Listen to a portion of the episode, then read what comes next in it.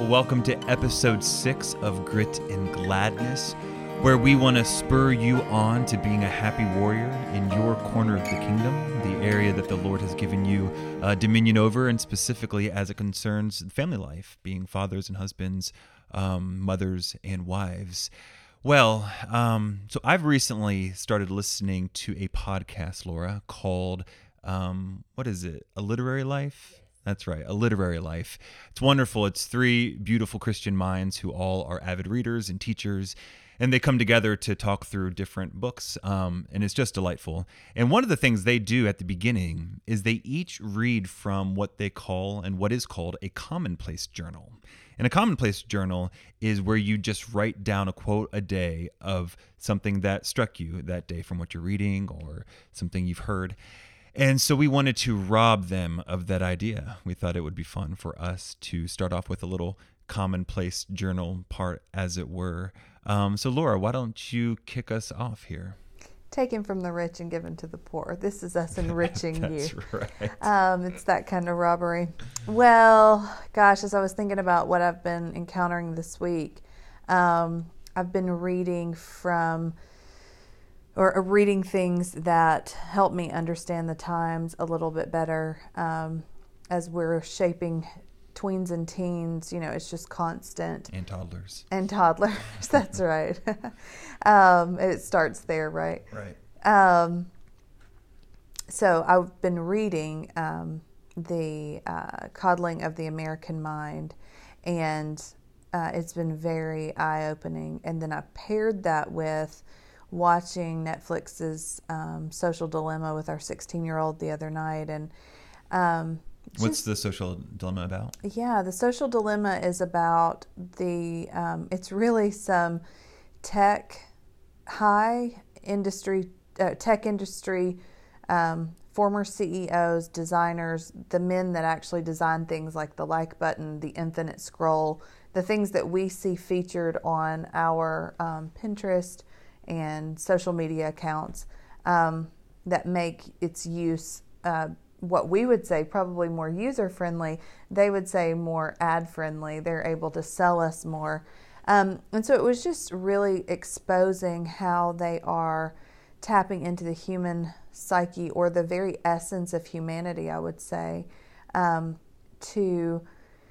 Uh, exploit. Exploit, inform, misinform... Um, and and just its basic effect on us. Mm-hmm. Now, you and I aren't super social media junkies, um, but it did help me think through, even in soft ways, just how our our phones and the um, ubiquitousness of people having access, and you having access to pe- people constantly through texting and group threads and things like that, how we're even seeing that shape our children. Um, there's an added pressure of, you know, did they respond to the text that I floated out there? And it becomes its own small version of social media when you have tweens that are group texting for the first time. Mm-hmm. And um, we're definitely experiencing that draw, especially with a social girl. We had a boy go through the first round of gauntlet uh, of tweening, and his um, social outlet was more like gaming. Mm-hmm. But this um, this connection, this relational connection, is kind of the next battlefield for us um, with the girls. Yeah. And so I just want to be thoughtful about um, the ways that we're engaging technology and informed. Yeah. Yeah, and, and I think we were would both agree that we were kind of taken aback. So one of our... Um, our oldest girl, she doesn't have a, a smartphone, but she, we, we did give her a flip phone um, with some features and video and all of that, um, and just how powerful the impact was on her emotional life, and where we hit pause for a little bit, and it was almost like a, a switch flipped, and, and she even said, I, I just I feel happier um, without it. And so again, just a real life cautionary tale of the power of of these things. Um. Yeah, and I think that story of the loss of her phone, and then her making this admission about feeling happier and lighter without it, um, it didn't confirm to me how mature she is. I already know that, but it did confirm to me her need to be parented, mm-hmm. which is my job, it's your job, it's our job, um, to put up parameters that make that navigable for them. Yeah. And um, so we've just been, uh, I have been thinking a lot about how to serve them best with the tools that we now get to use. Mm-hmm. Um, I don't want to be, um, I don't want to hide our kids in a bomb shelter and them come out twenty years from now and be like, oh my gosh, my parents never told me. Right. But I do want to be equipping them to use things as tools and not to be uh, mastered by them. Yeah. Yeah. I didn't, I didn't see this part, but I think you mentioned how they said the, how the only two industries that talk of the people who um, use their things as users is the drug industry and the technology industry. That's right. And having worked closely with addiction for years, mm. I, I see the parallel there. Yeah. yeah. So we're in the battle with you, but we really can't state strongly enough how important it is to get on the front end of um, how will technology be used in our home to the glory of God as a tool, not where we become the tool in the hands of others. Um, another book that we would recommend is called The Tech Wise Family. Um, so check that out as well. Um, Yeah, and one that I haven't read yet, but I plan to, is um, twelve Ways That Your Phone is Changing You by Tony Reinke. Mm-hmm, mm-hmm. Um, because for us, our kids don't have social media accounts, but I do want to know even how these devices are gaining mastery over them, and I want to equip them to be the masters of those devices. Yeah, that's well said. Okay, well, for me, um, my commonplace passage comes from, so I'm reading a book called The Life and Letters of Stonewall Jackson by his wife. So I love Stonewall Jackson. This is no secret anymore. And um, this is a, just a precious book because it, it's written by his wife. He, she just adored him, and he absolutely adored her, the ground that she walked on. And she didn't even put her title or her name on the on the cover. She just said, by his wife, which is so endearing. And um, and as the name would suggest, it has many of his letters. Um, so you get a really Um, intimate sketch of what most people know as one of the fiercest, um, stoutest generals ever. But he he adored his wife, and this is just one sample of uh, you can give. I could give you five hundred examples of this, but this is one letter that he sent to her. He said, "I am very thankful to an ever kind Providence for enabling you so satisfactorily to arrange our home matters. I just love my business, little woman. Let Mister Tebbs have the horse and Rockaway at his own price. And if he is not able to pay for them, you may give them to him, as he is a minister of the gospel. I have written to you as you requested to Winchester, that if you were there, to come on. But, my little pet, whilst I should be delighted to see you, yet if you have not started, do not think of coming. My habitual prayer is that our kind Heavenly Father will give unto my darling every needful blessing, and that she may have that peace which passeth all understanding." And I just so admired the way that he delighted in her and articulated um, his faith. Just it, it just colored everything he said. Um, probably his most common line is an ever kind Providence. The man was just struck, not just with the sovereignty of God, but with the goodness of God over mm-hmm. all things. And um. And I actually like the beginning of this this next letter as well, um, it, kind of the playfulness in their dynamic. So this is her now speaking. The next letter touches upon the persistent um, secrecy and reticence in his military affairs, which has already been noticed and shows that even to his wife, he did not confine his plans any more than to his comrades in arms. June fourth. Little one, you wrote me that you wanted longer letters, and now just prepare yourself to have your wish gratified. And he goes on from there to say that he can't speak about military things. He is eager to speak about how much he misses her and loves her and delights in her. So Life and Letters of Stonewall Jackson, um, so good, so rich.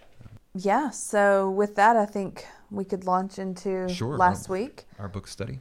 Yes. So if you're just tuning in to, to Grit and Gladness, um, we are also um, doing parallel book studies, me with some men through a book called Father Hunger, and Laura with some um, ladies called The Excellent Wife. So Laura, why, why don't you fill us in on this last week?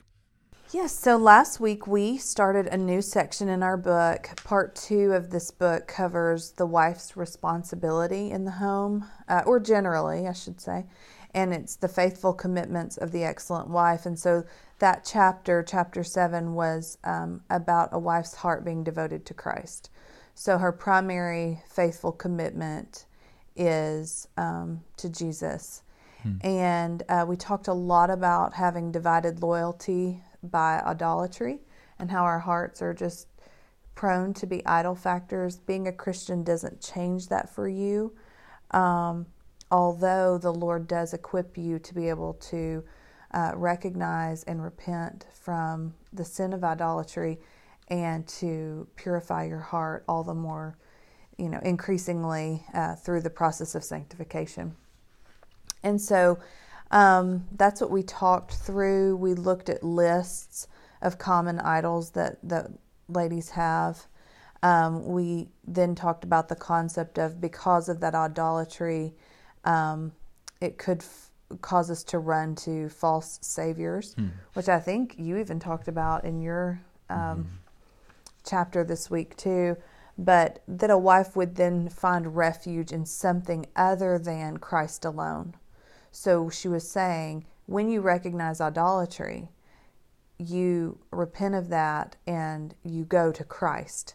Um, you get the idol out of the way so you can go push, be cl- pushed closer to Christ, rather than the idol pushing you further away from your devotion to Christ and closer to something that might look like a refuge, like mm-hmm. more media use or more um, food or um, friends or work or something like that. Yeah, yeah.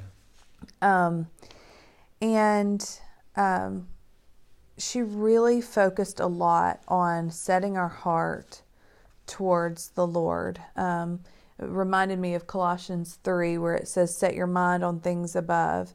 And um, so that was the primary thrust of the chapter, was to um, just be fully and wholeheartedly devo- devoted to Christ, um, and even in your marriage. And so that was where we focused, and it really paired well too. Our church is going through a, a gospel series and had just talked about idolatry mm-hmm. and how the gospel purges I- idols from your heart if you're really meditating on all that is yours in Christ Jesus. And so it really went well with that. Mm-hmm. Um, some things that we talked about too, and, and some, way, some ways that ladies get hung up is um, she did a chart of wrong desires and right desires.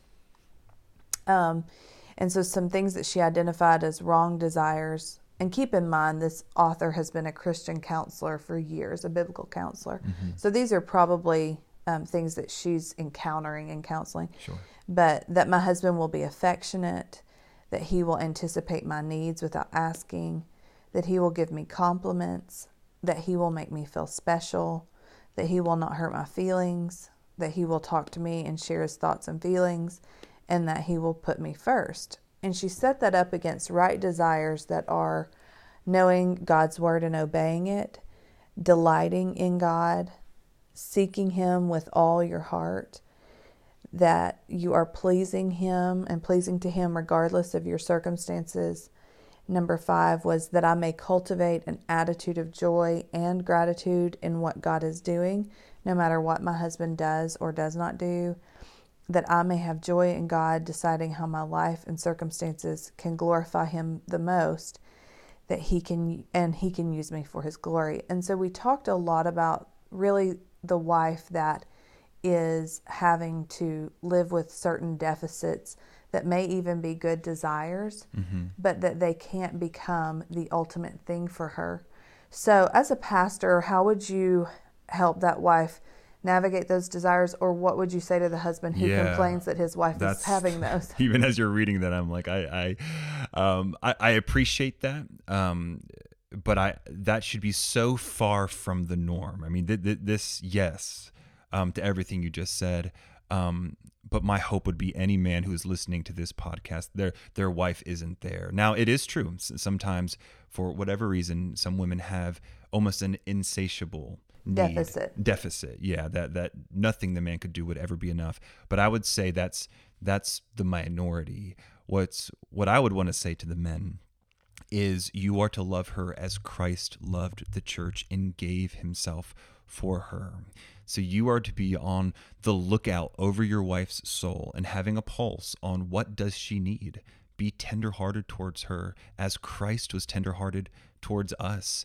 Um, take serious Ephesians five. I mean, God has chosen you as the man, that your love is going to be the primary means of your wives' sanctification and beautification on this earth. Next to the Holy Spirit, it's the love of her husband that will sanctify her like Christ sanctified the church. That's the point of Ephesians five. So that as men, we will be able to present our wives without any spot or blemish or any such thing. So brothers, let's make sure our wives are not running on fumes. Let's nourish them and cherish them just as Christ Um, did us. Um, let's open our hearts to them. Let's confide in them um, and let them know that they are seen and they are cherished. Um, so yes, good to build up sturdy women who um, aren't looking at their husbands in idolatrous ways, but oh, husbands, let's make sure our wives are not running on fumes either. May they know that we adore them. Um, get the Stonewall Jackson book and learn if you don't know how to do this. Yeah, and I really appreciate that, Brooks, because I think that's the conundrum for the godly wife is what about where there really are gaps and mm-hmm. deficits? What about if your husband really isn't do, employing anything that looks like spiritual leadership? Right. And I'm not talking about like something exemplary. I'm just talking about mm-hmm. anything.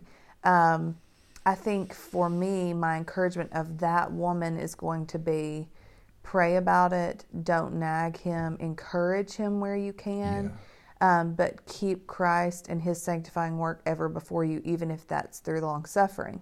Mm-hmm. But I do appreciate that you would say there are some things that don't need to be left as deficits. Oh my gosh. They ought...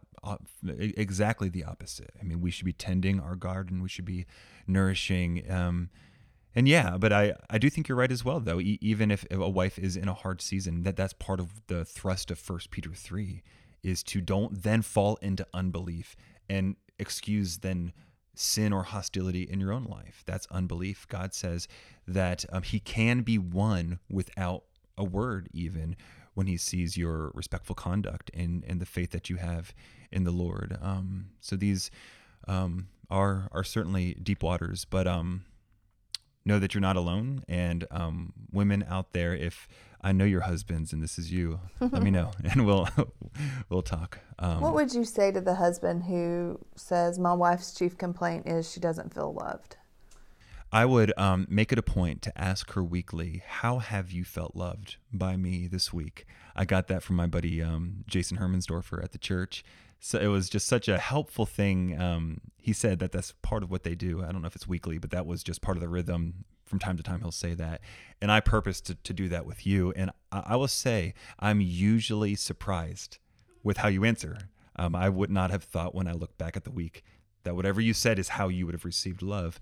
But the truth is, um, we are called to live with our wives in an understanding way, which assumes we won't understand, at least partially. And so I would tell that brother, um, rather than to get defensive, take it as a high and holy challenge, um, to, to know your wife's heart and to know how she receives love, um, and to ask her and then get after that and read Stonewall Jackson books. Right. Right. Well, that was um, that was what we studied last week. And then this week I'm really excited because um, in this framework of the wife's responsibility, I get to talk about being the ruler of the home and um, managing your home well and um, those kinds of things, which I, I know even for myself I need to grow in. So mm-hmm. I'm preparing for tomorrow night and eager to be with the ladies again. Yeah.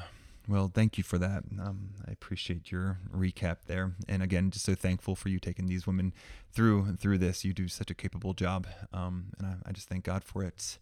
Um, so we were in chapter seven of Father Hunger this week, and, and the title of this chapter alone is very striking. It's called Small Father, Big Brother.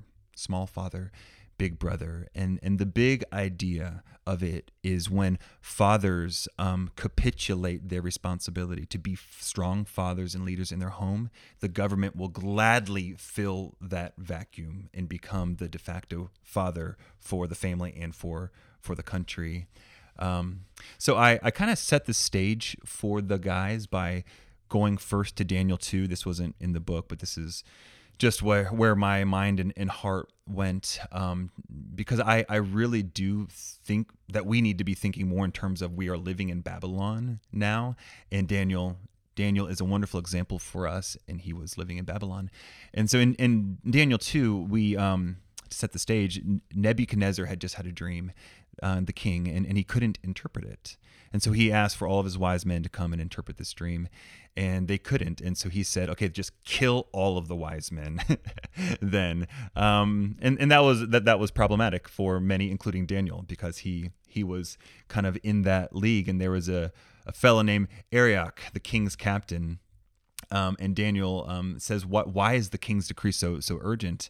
Um, and Daniel went in and he, and he requested that he could go before the king so that he could speak wisely and interpret Um, the king's dream and then spare all the wise men. Um, obviously, he has a vested interest in this as well. And we pick up in verse seventeen. It says, "Then Daniel went to his house and made the matter known to Hananiah, Mishael, and Azariah, his companions, and told them to seek mercy from the God of heaven concerning this mystery, so that Daniel and his companions might not be destroyed with the rest of the wise men of Babylon." And I'll stop right there. That line, I think, is so powerful um, because we are in the midst of a cultural crisis. We are in godless times, God-denying times. We do not tremble at the word of God. We are very, we are a proud people, and um, Scripture tells us what happens to proud people. D- destruction comes, and I, I really believe that we are are seeing some of that take place, and we're part of this culture. um, and Daniel even said we could get swept up in the judgment of God here, in a sense. Um, and so he went to his his men and said, "We need to pray. We need to seek wisdom. We need to seek mercy." And and that is my heart for men as well. We need to pray. We need to seek wisdom. We need to seek mercy. We need to seek repentance. Um, and it says, um, picking up now in verse uh, nineteen, "Then the mystery was revealed to Daniel in a vision that, uh, of the night. Then Daniel blessed the God of heaven. Daniel answered and said," and I, I love this prayer, "Blessed be the name of God forever and ever, to whom uh, belong wisdom and might. He changes times and seasons. He removes kings and sets up kings. He gives wisdom to the wise and knowledge to those who have understanding. He reveals deep and hidden things. He knows what it is uh, in the darkness, and the light dwells with him. To you, O God, of my fathers, I give thanks and praise, for you have given me wisdom and might, and you have now made known to me what we asked of you, for you have made it known to us, the king's matter." And then Daniel was able to go to the king of Babylon and to, to speak truth into the fountainhead of Babylon in a way that God's justice in that bit was um, spared, uh, the the wiping out of the wise men, even even there. Um, and man, so, so much in that that resonates with my heart. First, the urgency, um, which with discerning the times. And then as men believing that God can give us wisdom and give, can give us might and could even use us to turn the cultural tide in America. It starts with us. It starts with faithfulness in our corner of the kingdom. So in this um, um, chapter, it, it is a bit more of, of a... a cultural analysis per se. It's not so much immediately practical, but I still think it's really helpful because as men, it, it's wise men can discern their times, the times they're living in, the evils of their day, but wise men also know how we got here. Um, they have some knowledge of, of history. Um, and so he, he talks about a few things. Um, one of them is Roe versus Wade, um, which of course was the famous nineteen seventy-three Supreme Court case that legalized abortion, which is the violent destruction of a helpless image bearer of God. Um, and, and this was no small moment in our nation's history. um, where by legal decree you could destroy life in the womb now. And um, for us, this was especially haunting when we inquired unto God about his thoughts concerning life in utero. And here were a couple verses we looked at. Uh, Jeremiah one five. Before I formed you in the womb, I knew you. And before you were born, I consecrated you. This is Jeremiah recognizing that God had called him while he was in utero even. Isaiah forty-nine one. Listen to me, O islands, and pay attention, O distant peoples. The Lord called me from the womb. From the body of my mother, he named me. In Galatians one fifteen, the Apostle Paul, now a New Testament prophet, as it were, God set me apart from my mother's womb, and he called me by his grace. And then, of course, the beautiful Psalm one thirty-nine passage, you formed my inward parts, you knitted me together in my mother's womb. I praise you, for I am fearfully and wonderfully made.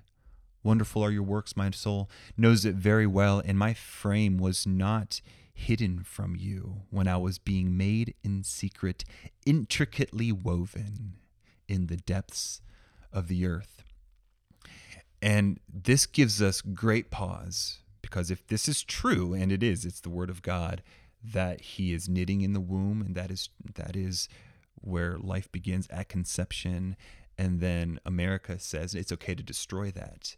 We have decided to go toe-to-toe with the Almighty, and judgment will come from that if we don't repent.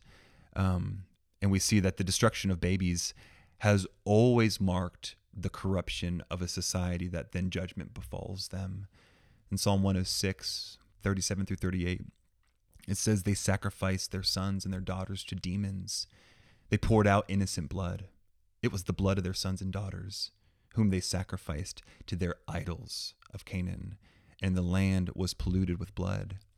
Or in Deuteronomy twelve thirty-one, you shall not worship the Lord your God in that way, for every abominable thing that the Lord hates, they have done unto their gods, for they even burned their sons and their daughters in the fire to their gods.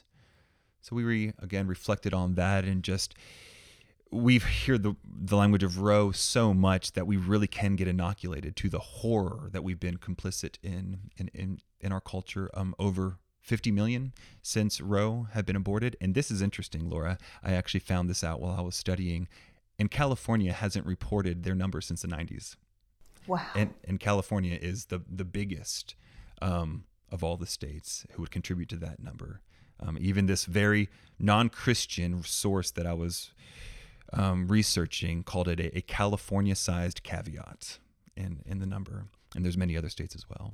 Well, and the other thing that you're, the author of your book is trying to point out with the devastating effect of the decision in Roe is he he says that even children that would be legitimate children through marriage, so in the law you have illegitimate children that are born and conceived outside of a marriage, or legitimate children born inside of a marriage, irrespective of their legitimation, that the father has no say over a, the wife's decision, the mother's decision to terminate that life, which what that's speaking to is the law promoting fatherlessness. Right, right. And, and, and that was Wilson's.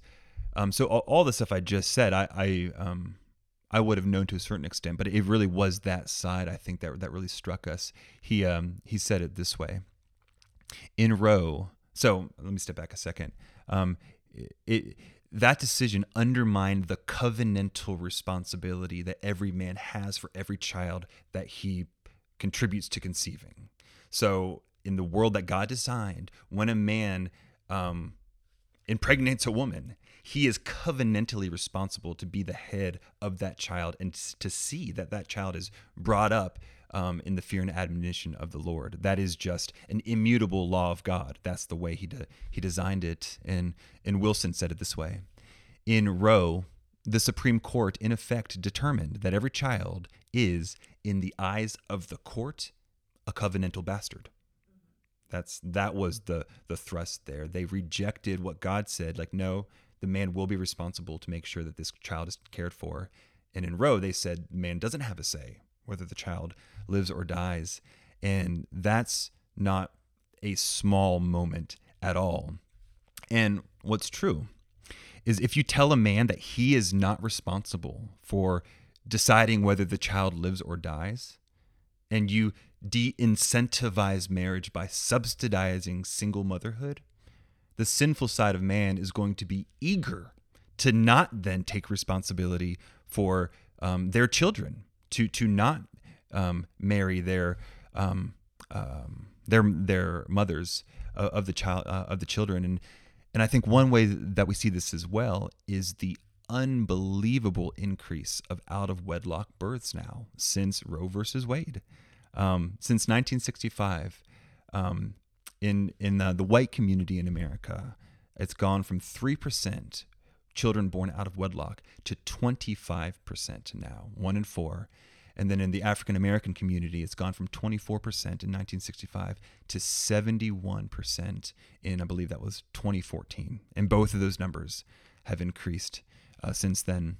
Well, and I want to break in here and say also I've been um, amazed every time I've heard the statistic on the um, the... how many times a woman will change her mind about abortion right. if the father of the yes. child is willing to stay the course with her. And what that speaks to is what's really true about the way God designed us mm-hmm. is we mothers don't really want to kill their children. Right. They're only doing that because they're they see that as an as an an out. Mm-hmm. They don't want that. Um, right. I mean, they, they are in this horrible, impossible situation right. of they're being propagandized on the right. on the one side that this is normal. This is even last week I heard a politician call it, um, what was it? Women's reproductive freedom. Mm-hmm. Not even a reproductive right now, but the euphemisms keep getting more horrible. Right. Um, so that there's the propaganda. And then there's the father who's just left. And so this poor woman is left in this impossible situation. Um, and, and that was an important point for our guys to realize is the court's not that strong. Right. It's because the fathers allowed that to happen. Right. Um, so anyways, we're... And I, I think too, just um, thinking about, first of all, I don't know that there's that that issue has actually been litigated. The one he points to in mm-hmm. the book about a, uh, a husband who wants his child not to be aborted. I don't... I'd have to do legal research on it, but I've never heard of that case actually being litigated. And um, then it made me think, you know, the actual case of Roe versus Wade, I think, was a complete fabrication. I don't even think, like, it wasn't someone that wanted an abortion that couldn't have one. Mm-hmm. I think they just got somebody to stand in as right. Roe.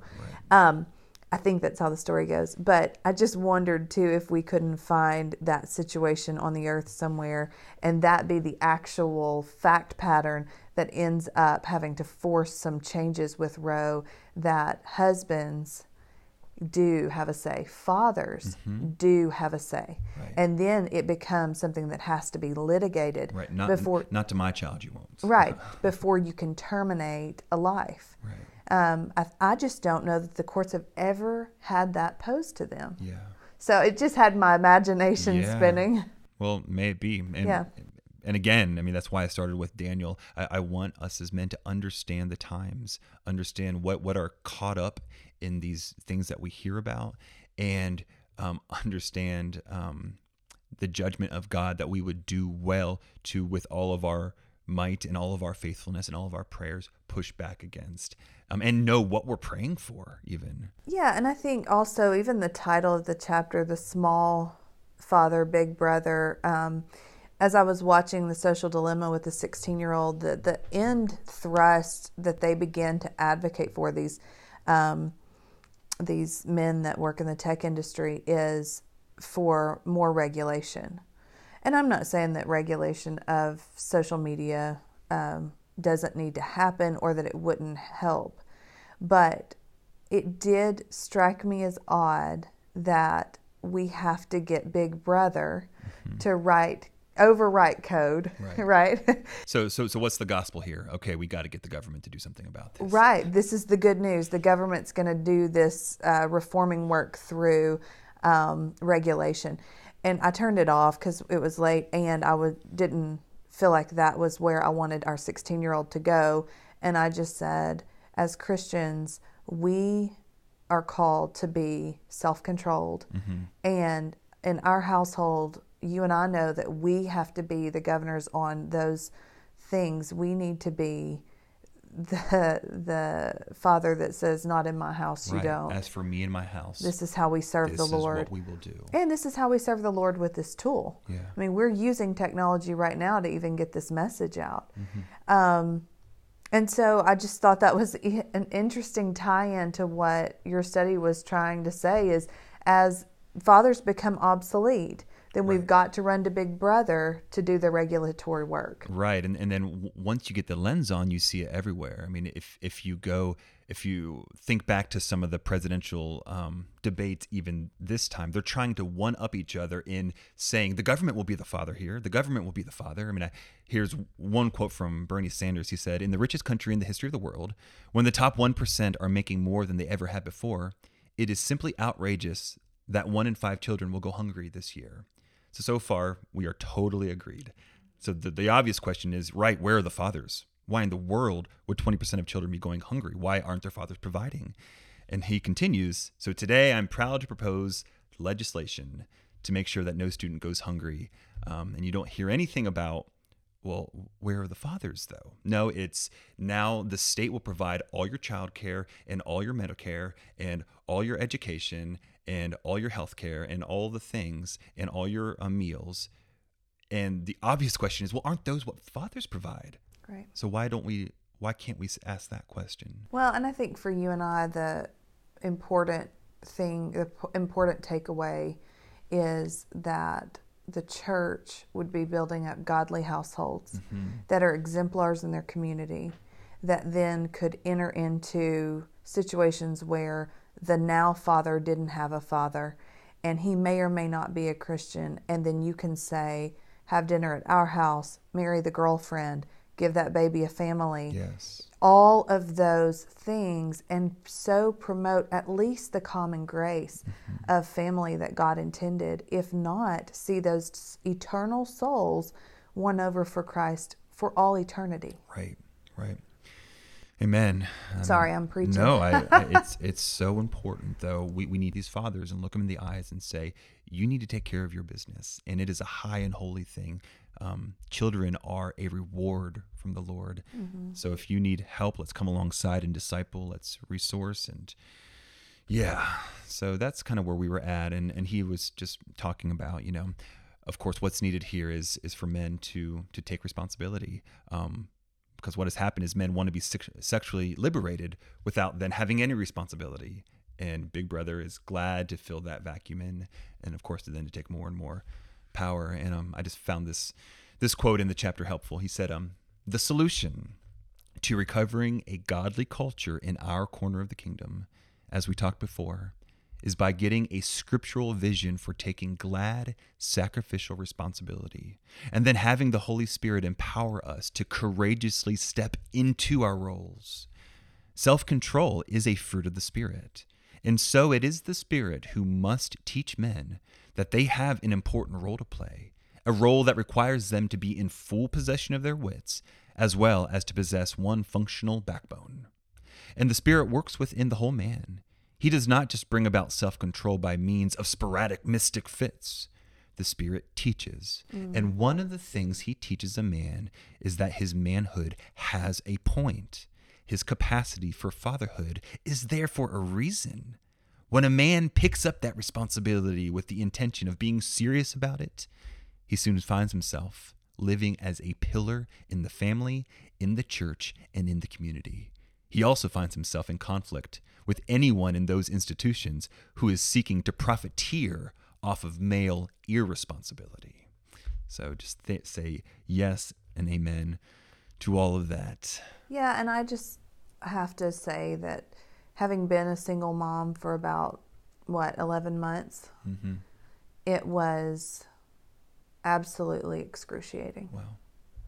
It was terrifying, and I use that word as in it was very scary.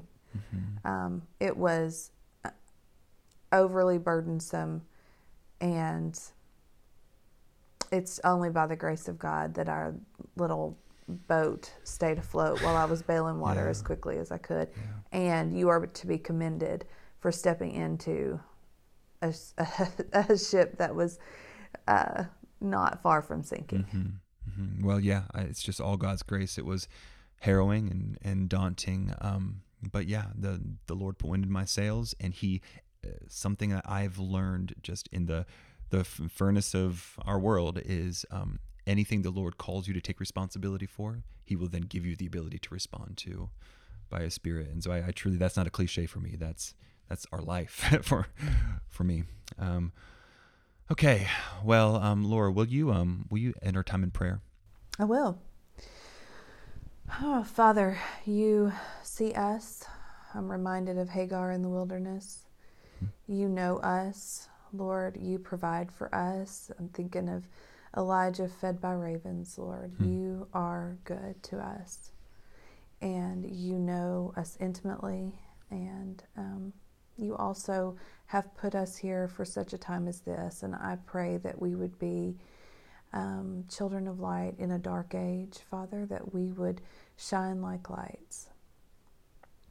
Father, I pray that you would give us the um, wisdom and the courage and the boldness of Daniel as we face all the things in our world and in our in our times, and that we would seek you with our whole heart, that we wouldn't settle for idolatry, for something that um, appears like, gives the optical illusion of being able to provide only the things that you can, Lord, but that we would renounce that, and we would um, devote our whole hearts to you, that we would seek your kingdom first, Lord, and expect that we have a delightful inheritance waiting for us. Mm. Thank you for um, each family represented in this podcast. And Father, we ask your blessings to just shower on their heads, Lord.